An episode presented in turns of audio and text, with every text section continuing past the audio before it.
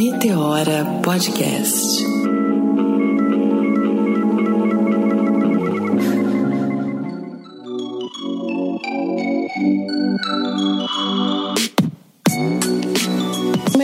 Podcast tem o prazer de apresentar a série Empreender em cinco episódios, uma série oferecida pelo Clube da Preta, uma plataforma digital no modelo de assinatura que conecta clientes engajados a nano e microempreendedores.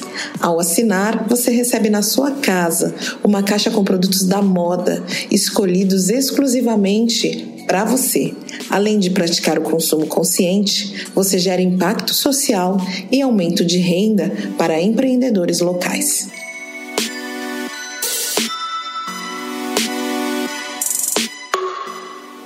Seu sócio pode te levar ao paraíso ou ser sua melhor companhia nos momentos de dor e alegria da empresa.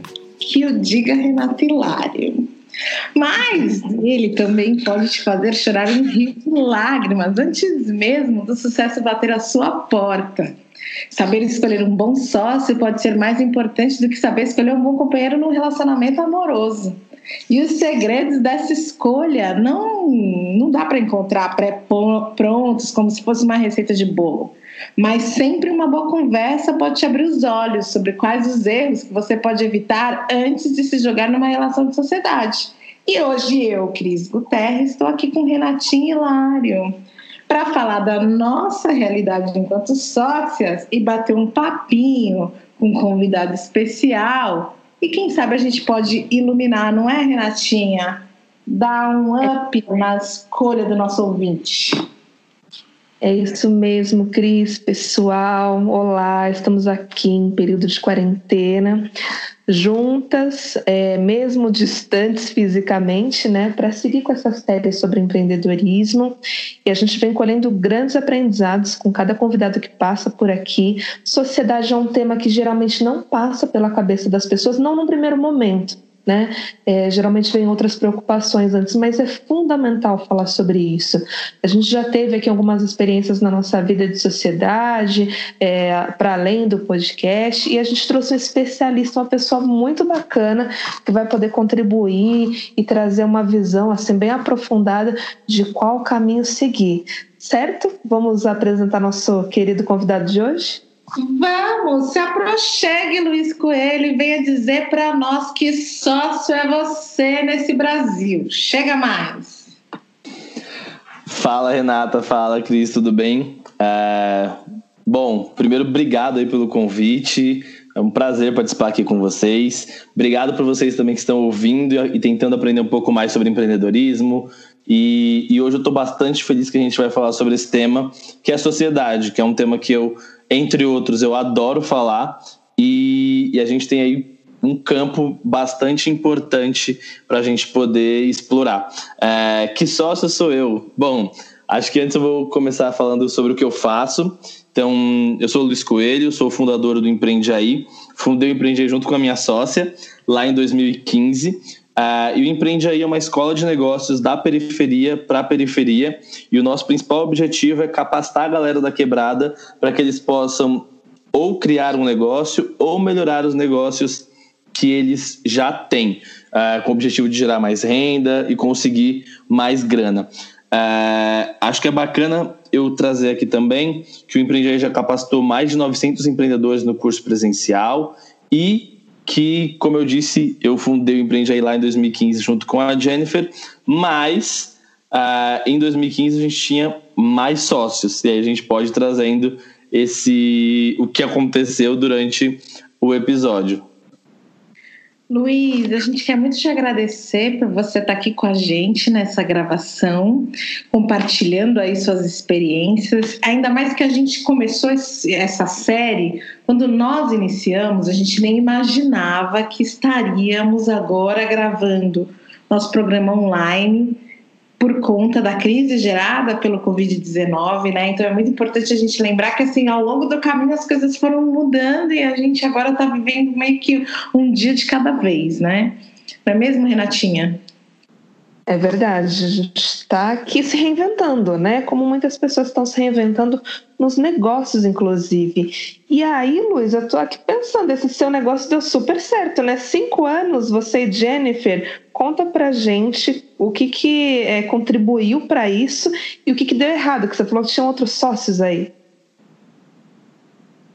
Perfeito, perfeito. Acho que primeiro sobre essa questão da, da adaptação, acho que se queremos ser bons empreendedores, precisamos nos adaptar rapidamente ao que acontece, né? E eu tô vendo lindamente uma galera da quebrada se adaptando muito rápido para poder sobreviver com seus negócios. Isso é, é sensacional. É, e não só da quebrada, estou vendo empreendedores de uma forma geral conseguindo se adaptar.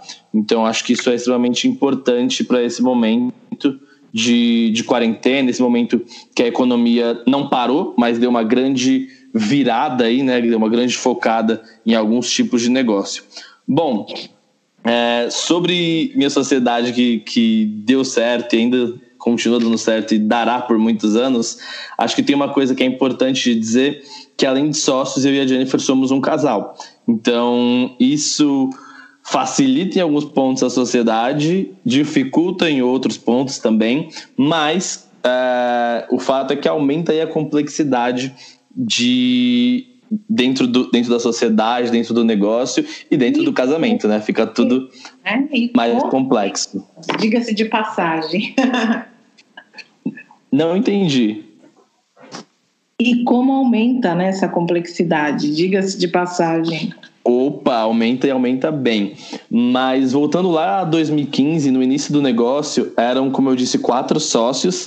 Uh, e o que aconteceu foi basicamente o ritmo de entregas que cada um de nós conseguia colocar para empreender aí.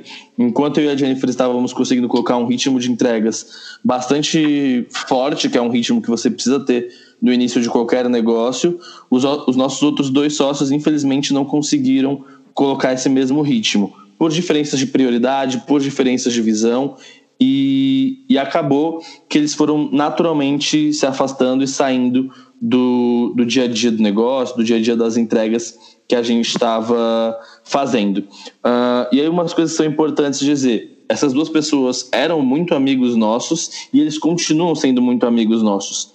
Então, não foi um processo que se desfez judicialmente ou com grandes brigas. Não, todo mundo teve ali uma, uma capacidade de entender que, poxa, se eles não estavam entregando, não era justo que eles continuassem no negócio. E eu e a Jennifer fomos aumentando aí intensamente o ritmo de entregas, que é o que a gente precisa fazer principalmente no início de qualquer empreendimento. Então, é isso. É, achei muito bacana essa coisa que você trouxe, Luiz, de falar do ritmo de entrega.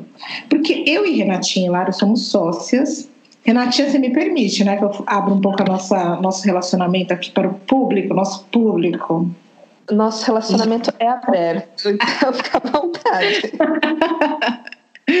e assim, é claro, somos amigas, nós iniciamos numa. No, é, é primeiro a gente era, nós éramos amigas, depois nos tornamos sócias. Aliás, a Renatinha é minha segunda experiência de sociedade, que eu venho de uma sociedade familiar, eu sou herdeira de um, de um negócio que, que veio, que surgiu a partir de uma sociedade familiar. E de vez em quando a gente se desencontra, porque a gente tem ritmos diferentes e rola dessa, essa questão do ritmo de entrega. Às vezes a Renata se entrega demais, ou eu me entrego demais e uma cobra da outra. Isso é uma realidade.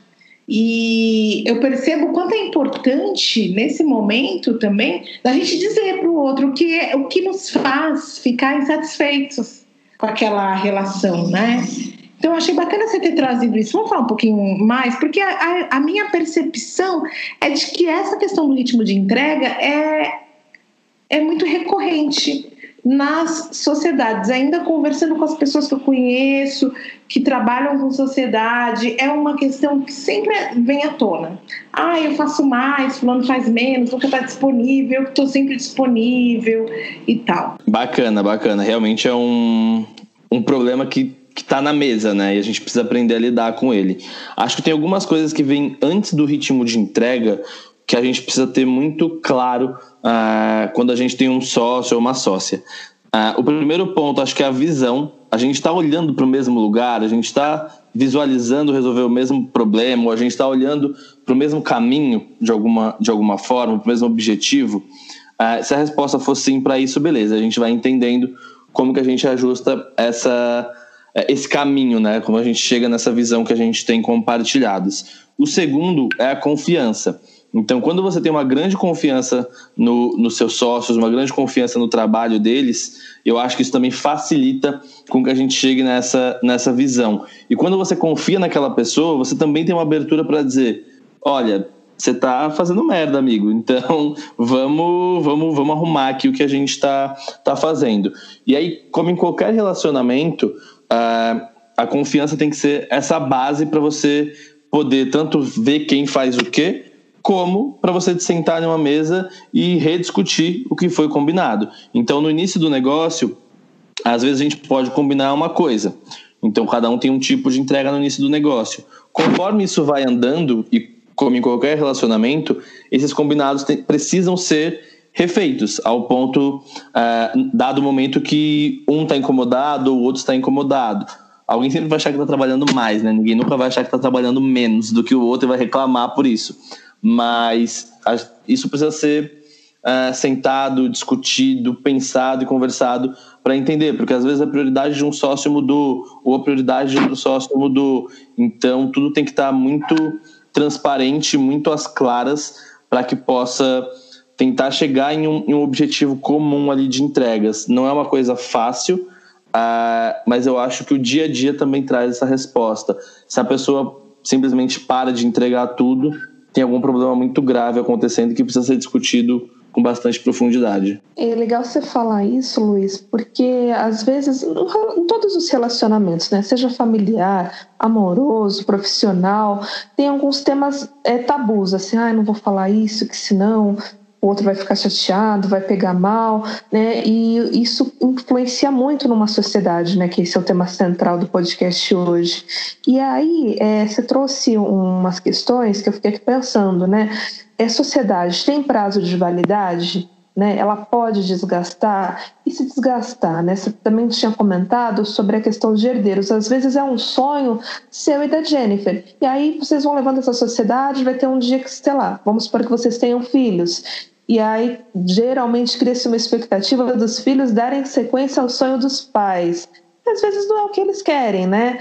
É, então, trouxe esse exemplo dos filhos, mas pode ser uma, um outro tipo de sociedade onde a pessoa realmente decida: olha, foi bacana, foi interessante para mim por um momento, mas hoje eu tenho novos planos.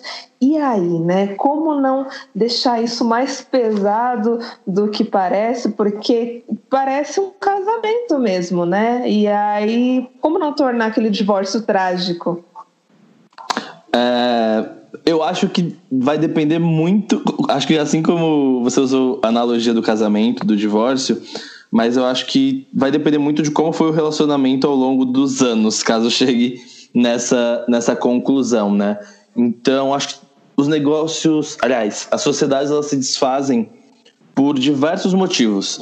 Então, pode ser de fato um sócio que não está mais entregando, pode ser porque brigaram, pode ser porque um sócio quer comprar a parte do outro, porque o outro está precisando de grana, ou porque um sócio só quer controlar a empresa. Tem diversos motivos para se desfazer uma, uma sociedade, né? Acho que o que a gente precisa entender é que, óbvio que a gente sempre quer que ela se desfaça da melhor maneira possível, né? Então, pode ser um vendendo sua parte para o outro, pode ser porque faliram, e aí os dois vão provavelmente estar muito putos um com o outro, dependendo do motivo dessa falência. Uh, mas se tem um prazo de validade eu acho que é uma pergunta bastante complexa, porque todo mundo cria um negócio pensando que esse negócio vai ser perene, né? Vai durar para sempre. E aí uh, tem diversos poréns nesse durar para sempre. Uh, tem sócios que mudam de objetivo, mudam de ideia, ou mudam de visão no meio do caminho. Uh, eu quero que dure para sempre, então às vezes eu vou forçar o meu filho ou minha filha, que eu ainda não tenho, mas como você deu aí no exemplo, posso, é, provavelmente terei, e posso querer forçar que eles assumam a Empreende Aí, por exemplo, que eles podem não querer assumir uh, e aí vai fazer com que o negócio se desfaça em algum momento ou seja vendido. Então, assim como o casamento tem vários motivos para chegar ao final, uh, a sociedade também ela tem vários motivos para acabar. Uh, então a gente tem muitos casos de sociedades que se encerram por dezenas de motivos e muitos casos de sociedades que funcionam uh, muito bem, independente do tempo que se passa. Eu acho que o que é mais importante é que os, os sócios sejam transparentes uns com os outros, que joguem limpo nesse sentido. Então, pô, se eu não quero mais seguir com esse negócio, o que, que a gente pode fazer? Você compra a minha parte, eu saio da operação e você só paga o meu lucro no fim do ano, ou ou não, você vai ter que vender sua parte para alguém de fora da empresa, ou putz, será que realmente você não quer mais? E se lançar um outro tipo de projeto dentro da empresa? Enfim, acho que cabe aos sócios terem conversas transparentes para que consigam ter a manutenção do, do relacionamento, porque o, bom relacionamento é que vai garantir uma boa sociedade. Luiz, você sabe que eu fui, eu fui sócia da minha mãe durante oito anos. E boa eu brincava muito que era uma sociedade de sucesso, porque ela trabalhava e eu gastava. é, não, foi fantástico. Eu sempre falei, gente, essa é a melhor sociedade da minha vida. Ela trabalha, eu gasto, então tá tudo ok. Era uma brincadeira porque eu ficava mais cuidando da parte das compras, pagamentos, essa era uhum. a peculiaridade. Ali, minha, minhas funções ali na, na, na, na empresa. E a nossa sociedade acabou porque, na verdade, minha mãe faleceu há oito meses e aí eu escolhi seguir sozinha nesse momento, né? Teve uma mudança aí na legislação e eu poderia, é, é, podia seguir sozinha na sociedade. E uma das coisas que, nesse exato momento, ela me faz muita falta. Primeiro que minha mãe era primordial, maravilhosa, mas assim, agora que é um momento de crise, a maior falta que eu tenho, que eu sinto é de conversar com alguém sobre o que, sobre as ideias novas que eu tenho, foi o que você falou lá no início. Ter ideias e conversar com alguém e ver se, se eu não estou viajando, se eu estou dentro da realidade, se isso, é, se isso é possível ou não é, e não me sentir sozinha que é uma coisa que eu me sinto muito sozinha nesse momento com a ausência dela e às vezes isso me faz muita falta. Então eu busco em outras pessoas, eu busco na assessoria financeira, no meu pessoal de gestão de pessoas, eu vou buscando essas esse contato, né, que eu tinha com ela, eu vou buscando nesses profissionais. Mas assim, é, assim como você, era uma sociedade que a gente saía do trabalho e a gente ia para casa. Como é que a gente fazia? Porque a gente brigava no ambiente de trabalho e depois a gente ia para casa. E às vezes eu virava para ela e falava assim, chegava em casa e falava assim, eu não quero ficar brigada com você, sabe? E aí ela era bem maldosa, ela falava assim, pois vai ficar. eu não quero falar com você que eu tô chateada e não sei o quê. Agora conta pra gente como é que você faz com Jennifer. Quando Boa no trabalho, como é que vocês fazem para tornar essa relação mais leve é, dentro de casa, já que são marido e mulher? Bacana. É, acho que primeiro a sua, a sua mãe tem, tinha uma sabedoria muito clara e, e, muito, e muito interessante, né? Então, quando ela diz eu não quero, eu vou ficar chateada, eu tô chateada, ela primeiro já derruba aquela lenda, derruba aquela história de que tem que separar o pessoal do profissional. Porque eu briguei com você no trabalho e aqui em casa não estamos mais brigadas. Que era um pouco do que você tentava fazer, mas no fim do dia, é, a gente é sentimento e razão junto. Então você não consegue separar o profissional do pessoal. É, no fim das contas, está tudo junto. Se eu briguei com você, eu não estou me importando se isso foi no ambiente de trabalho ou se foi em casa. Eu tô puto com você, com a sua cara, e eu não quero ver a sua cara por um tempo, até que, que isso passe. É, eu e a Jennifer, a gente tenta resolver da seguinte forma: se a gente briga pelo trabalho, ou se a gente briga por alguma, alguma questão pessoal, por alguma discordância, a gente tenta resolver o mais rápido possível para evitar que um fique não fique querendo olhar para a cara do outro. Até porque a gente trabalha em home office. Então, a gente briga coisas de trabalho e briga coisas de casal em casa. Então, a gente tenta resolver isso o mais rápido possível. É, isso quer dizer que a gente é o casal máquina que separa os sentimentos e que flui naturalmente. Não, não é isso. Nem sempre funciona, nem sempre dá certo. Às vezes um fica chateado, o outro fica chateado, e é esperar também o tempo do outro, porque às vezes o outro te magoou ou você magoou o outro, e é esperar aí esse esse tempo passar. Aposto que sua mãe ficava chateada, mas depois ela voltava a conversar com você. Ah, algumas pessoas demoram mais tempo, outras demoram menos tempo. Eu acho que quando a gente é sócio, o ideal é que demore o mínimo de tempo possível, porque os sócios têm que conversar, ah, bem dizer, o dia inteiro, o dia todo, sobre milhares de assuntos.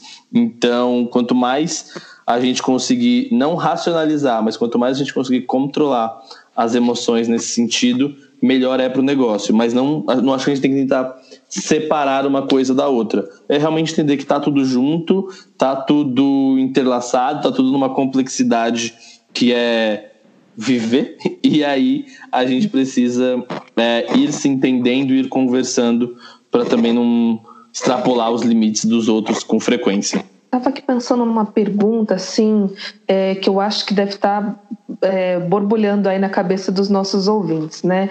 Então, por exemplo, vamos supor que eu estou lá na minha casa com uma ideia de um negócio.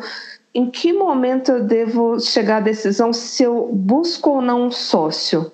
Fazer sozinha ou buscar alguém? E, e caso decida que eu tenho que buscar alguém, vou por um amigo, vou por uma pessoa anônima mais focada em business, negócios, para não misturar essa relação, que embora você tenha dito aí que não tem problema, a emoção não dá para separar da razão, somos os dois numa única pessoa. Queria ouvir sua percepção sobre isso. Perfeito, muito, muito bacana a sua pergunta. É uma pergunta muito comum quando a gente fala de sociedade, né? Eu busco alguém próximo, eu busco alguém de mercado, né? Como a gente fala, alguém que eu não, não conheço tanto, mas que quer também abrir um negócio. E eu vou tentar trazer os, os lados positivos e os lados negativos uh, das duas coisas. Vou tentar então trazer primeiro os lados positivos e negativos de ter um sócio mais próximo, né? Seja da família, seja um sócio, como no meu caso também é seu parceiro uh, amoroso, ou, ou um amigo, um familiar, alguma coisa nesse, nesse sentido. Então, os lados bons disso é que, primeiro, uh, você vai ter um comprometimento maior né, do, dos envolvidos no negócio. Então, poxa, estou é, fazendo uma sociedade com alguém da minha família, ou com algum amigo, ou, ou com alguém que, que eu tenho um relacionamento. É, eu não vou querer decepcionar essa pessoa. Então, eu vou me comprometer mais, eu vou querer me entregar mais para conseguir fazer com que o negócio dê certo, porque o nosso relacionamento está baseado naquilo, de certa forma. Uh, o segundo é que você tem o, a união em torno de um ideal, seja familiar ou seja de dois amigos ou duas amigas que se juntaram para criar um negócio. Então, poxa, você tem ali uma, um, um, compartilhamento de ideias, uma união em torno daquilo, de um, de um ideal e do negócio, que já vem há mais tempo do que simplesmente conhecer uma pessoa em um evento e fazer um negócio com ela. E, e na diversidade, né, quando o bicho pegar, quando a coisa ficar ruim, e vocês que empreendem sabem que o bicho pega todos os dias, é, quando isso acontece, os laços familiares, os laços de amizade, os laços afetivos é, ajudam muito a superar essas adversidades. Então, quando o negócio fica ruim de verdade, é, você sabe que a pessoa vai estar ali contigo, porque ela já estaria contigo, é, mesmo que fosse uma adversidade fora do negócio. Então, você tem esse acalento ali de todo mundo estar tá lutando junto. Uh, mas aí tem as coisas ruins também de ter sócios muito próximos. Então, primeiro que as decisões podem começar a levar em conta laços, uh, os, os, laços afetivos ali, né? Então, acho que vocês trouxeram aí o exemplo muito bom da de que brigava com a sua mãe no trabalho, chegava em casa e ela ficava ficava brava com você, ficava chateada e não queria mais mais conversar. Mas poderia ser o contrário. Se vocês tivessem brigado em casa, uh, chegassem no trabalho, tivessem uma reunião importante e aí tivesse uma de cara fechada com a outra, em vez de estarem juntas, uh, bolando a estratégia, bolando o melhor caminho daquela reunião. Ou seja, já, já prejudicaria, mesmo que inconscientemente, o negócio. Então, essas brigas podem começar a, a atrapalhar a rotina do negócio. Outro ponto, algumas decisões podem começar a levar em conta uh, hierarquias familiares. Então, um exemplo de um negócio feito por uma mãe e uma filha, onde a mãe é, é a, é a fundadora do negócio, a filha está entrando e a, a, filha super conhece sobre marketing digital e a mãe conhece menos. Uh, a filha tem uma ideia super boa para ser implementada, mas a mãe não quer e usa esse poder de mãe para não implementar a ideia da filha, ou para suplementar ali a ideia da filha, né? Deixar de lado. Então é, é importante a gente entender que, que sim, vai acontecer. Não, não é porque eu estou dizendo aqui quais são esses pontos que eles não vão acontecer, mas para a gente ter noção de que isso pode vir a, a, a rolar. E o outro ponto que eu, vocês trouxeram, que eu penso bastante também, é que as gerações mais jovens podem não ter menor interesse em continuar o negócio. Então o negócio meio que pode acabar ali se as próximas gerações não quiserem tocar esse negócio nos, nos próximos períodos, né? Uh, e aí quando a gente pensa de um sócio de mercado, acho que você diminui alguns tipos de conflito, né? Então, pô, acabou o dia, o dia de trabalho, ele vai para casa dele, eu vou para minha casa, seguimos as nossas vidas separadamente. É, quando é com alguém da família, você, se é alguém mais próximo, você mora junto, se é alguém da família mais distante, você minimamente encontra ali fora do ambiente de trabalho. Então, ter alguém de fora da família ou, ou do mercado que não seja amigo, você diminui uh, significativamente os possíveis confrontos e conflitos. Uh, em paralelo, alguém que você não conhece tão bem, uh, nem pessoalmente, para ter uma, uma boa confiança naquela pessoa, e nem profissionalmente para saber se as habilidades dele é realmente dele ou dela é realmente tudo aquilo que ele está vendendo, é tudo aquilo que ele está falando. Então tem algumas uh, vantagens em diminuir níveis de conflito e conseguir ser mais pragmático ali no negócio, mais focado talvez, uh, mas tem um nível de confiança menor. Então, como qualquer coisa na vida, tem esses prós e contras aí dos dois lados. Escuta, você estava filmando quando a minha mãe ainda estava viva e a gente tinha a nossa relação de sociedade, porque você descreveu exatamente um dos problemas que a gente tinha. Quando você traz aquela história da filha que tem entendimento mais de marketing, ela que é a fundadora do negócio, era exatamente uma das coisas que aconteciam com a gente. Né? É, é, justamente isso. E aí ela não acredita, e aí tinha alguns momentos que eu entendia que eu tinha que ceder. Porque senão o, o negócio ia não ia dar certo, ia gerar uma briga, a gente não ia conseguir avançar além daquela briga, ninguém ia. Então eu, eu, eu cedia, porque eu entendia muitas vezes que o negócio era muito mais dela do que meu. Embora eu acreditasse no meu no meu, no meu taco e achasse que a minha ideia fosse dar muito certo. Isso rola com você também, a Jennifer? Em alguns momentos? Como é que a gente sabe que horas que a gente tem que ceder? Eu acho que a gente tem que saber quando a gente cede, quando isso está dentro do campo da habilidade do outro. É, então, se a gente está falando, vou dar um exemplo nosso aqui, de pedagógico, e a Jennifer está insistente em uma ideia e eu estou insistente em outra linha de raciocínio, provavelmente eu vou precisar ceder, porque ela conhece mais sobre pedagógico do que eu. É, se, se, a gente está falando de gestão de pessoas, provavelmente eu vou ter que ceder, porque ela conhece mais sobre isso do que eu. Então, é, eu preciso saber os momentos que eu tenho que ceder. Agora, se a gente está falando de comercial, por exemplo, de bater na porta de patrocinador, de qual é a melhor estratégia, qual é a melhor estratégia para lidar com parceiros, provavelmente eu vou ser mais é, resistente em ceder. Então, provavelmente eu vou, vou ser mais firme nessa negociação até que ela, que ela ceda. Mas eu acho que isso também nem sempre vai funcionar. E mesmo que funcione sempre, pode ter uma decisão que eu estou tomando comercial que eu achei que era melhor, mas que depois a gente perceba que a ideia dela realmente era melhor. Mas eu acho que é um bom princípio para a gente saber quando a gente cede. Acho que a gente não pode pensar que a gente está certo em tudo, que a gente conhece todos os aspectos do negócio. Então, para a gente tentar tirar um pouco essa questão é, de hierarquia familiar e levar isso para a hierarquia da empresa, é, eu acho que é bom sempre a gente pensar no campo de domínio que a gente está discutindo.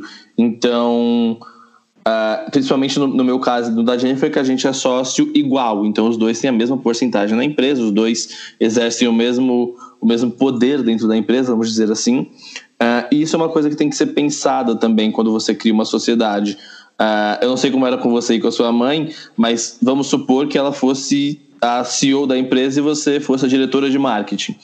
Hierarquicamente, na empresa, ela também tinha o poder de vetar os seus projetos. O problema seria se fosse o contrário. Ela fosse a mãe, mas você fosse a CEO e você tivesse que ceder sempre porque ela estava mandando como mãe. Eu acho que essa definição de poderes dentro da família, de hierarquia de poderes na família e no negócio tem que estar muito claras para a gente saber até onde eu posso ceder e até onde eu estou usando meu papel como filha ou como mãe ou como responsável por marketing ou como responsável pela empresa toda. É uma grande complexidade, né? Dá pra perceber que é, é bastante complexo e a gente tem que estar muito atento a essas questões assim o tempo inteiro, senão a gente realmente começa a, a perder um pouco da mão. Estava aqui refletindo, nossa, empreender faz a gente crescer tanto, né? A gente vale um curso, uma faculdade, nossa, é incrível, porque tem vários aspectos, vai mexer muito com a gente, né, em muitos pontos. E de tudo que a gente falou é aquilo, né? temos que ter como premissa, né? Acredito que vocês concordem comigo. Confiança, respeito, maturidade, transparência. Senão, não tem relação que dure. E aí, a minha última pergunta, Luiz, é que eu acho que o pessoal tá lá também matutando na cabeça, né? Então, vamos lá, decidi, vou ter um sócio, ou já tenho, o negócio está fluindo uma coisa muito importante que a gente não pode deixar de lado, a questão da profissionalização. E como você tem um curso, eu imagino que com certeza você em algum momento traga essa preocupação para eles, né? Então, de repente, chegar no momento de estabelecer um contrato, de se profissionalizar, de ter isso formalizado, registrado em algum momento, de virar uma empresa, né? De não ficar só na boca, ah, temos uma sociedade. Não, agora temos um contrato e arcamos com os custos, com as despesas, com os ganhos desse negócio, né, com os investimentos, com todo o retorno financeiro que isso pode trazer. Enfim, queria que você falasse um, um pouco sobre isso, porque eu acho que muitas vezes especialmente na quebrada, a gente tem vários empreendedores, né? É, é, importante ter esse feedback de um especialista, de saber como fazer a coisa certinha. Perfeito, perfeito. Você trouxe um ponto muito muito bacana e acho que você trouxe uma relação aí com, com a quebrada que é bacana e eu vou me aprofundar nisso daqui a pouco. Mas você fez eu me lembrar, uh, o meu TCC na, na faculdade foi sobre jovens empreendedores. E eu lembro claramente de um, de um empreendedor que a gente entrevistou, que ele tinha falido, ele tinha falido porque ele não tinha feito um bom contrato com a sócia dele, que era a irmã dele. Uh, e aí, nesse nessa briga ele meio que perdeu toda a empresa para a irmã. Então, acho que tem toda essa questão da confiança, tem toda essa questão de que hoje está tudo bem, mas a gente realmente não sabe o que pode acontecer uh, no futuro. O futuro é imprevisível e caótico, visto essa pandemia que a gente que a gente está, né? Não era uma coisa previsível.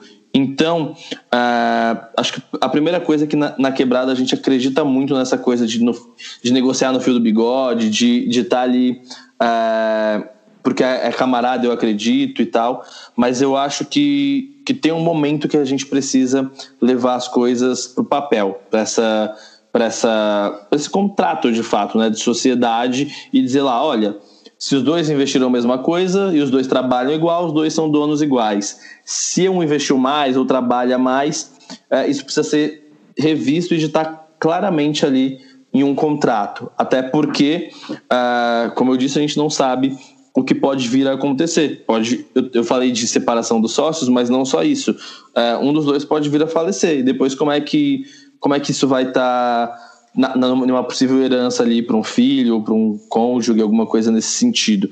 Então a gente precisa ter o hábito de começar a levar as coisas para o registro, levar as coisas para o papel. Eu acho que isso é, é de uma cultura nossa de ancestral mesmo, de oralidade e tal, e que a gente precisa começar a entender que essa oralidade é importante, mas também que ter as coisas no papel é extremamente significativo para a gente se resguardar de problemas que podem vir a acontecer. A gente torce para que não aconteçam, mas caso algum BO apareça, a gente, tá, a gente tem ali um, um documento que, que diz o que a gente deve fazer, né? A base do planejamento. A gente vai ali numa direção, se acontecer bem, se não acontecer, melhor ainda, para esse caso específico. Uh, e acho que a gente, especificamente para esse, esse tema formalização, na quebrada, às vezes a gente acaba perdendo muitas oportunidades. Às vezes eu não registro uma, uh, a minha empresa e eu perco possibilidades de vender para governo, perco possibilidades de vender para outras empresas e aí eu vou restringindo o tamanho do meu negócio.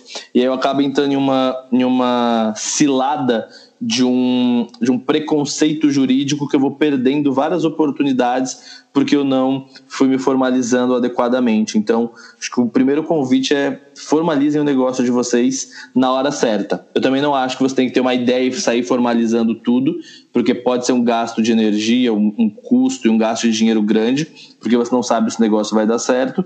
Mas fazendo ali os primeiros testes, viu que tem cliente, viu que que tem mercado para aquilo, aí eu acho que já vale registrar e ter isso no papel da forma mais transparente, clara e combinada possível.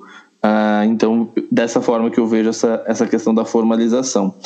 Uh, tinha algum ponto que eu esqueci de responder da pergunta? Não, acho que é isso, foi perfeito. Acho que é planejar, profissionalizar, porque assim a gente tem condições de prosperar, né? Essa é a palavra. Uma vez a Maite Lourenço disse isso para nós e eu nunca esqueci.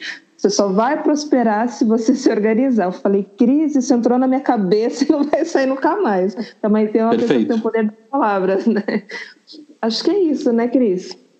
É isso sim, eu quero muito agradecer Luiz. É lógico que esse tema dá para a gente conversar durante horas a fios. Eu mesmo traria várias histórias, várias vivências, mas eu vou parar antes que a Renatinha resolva sobre mim. Aí ferrou.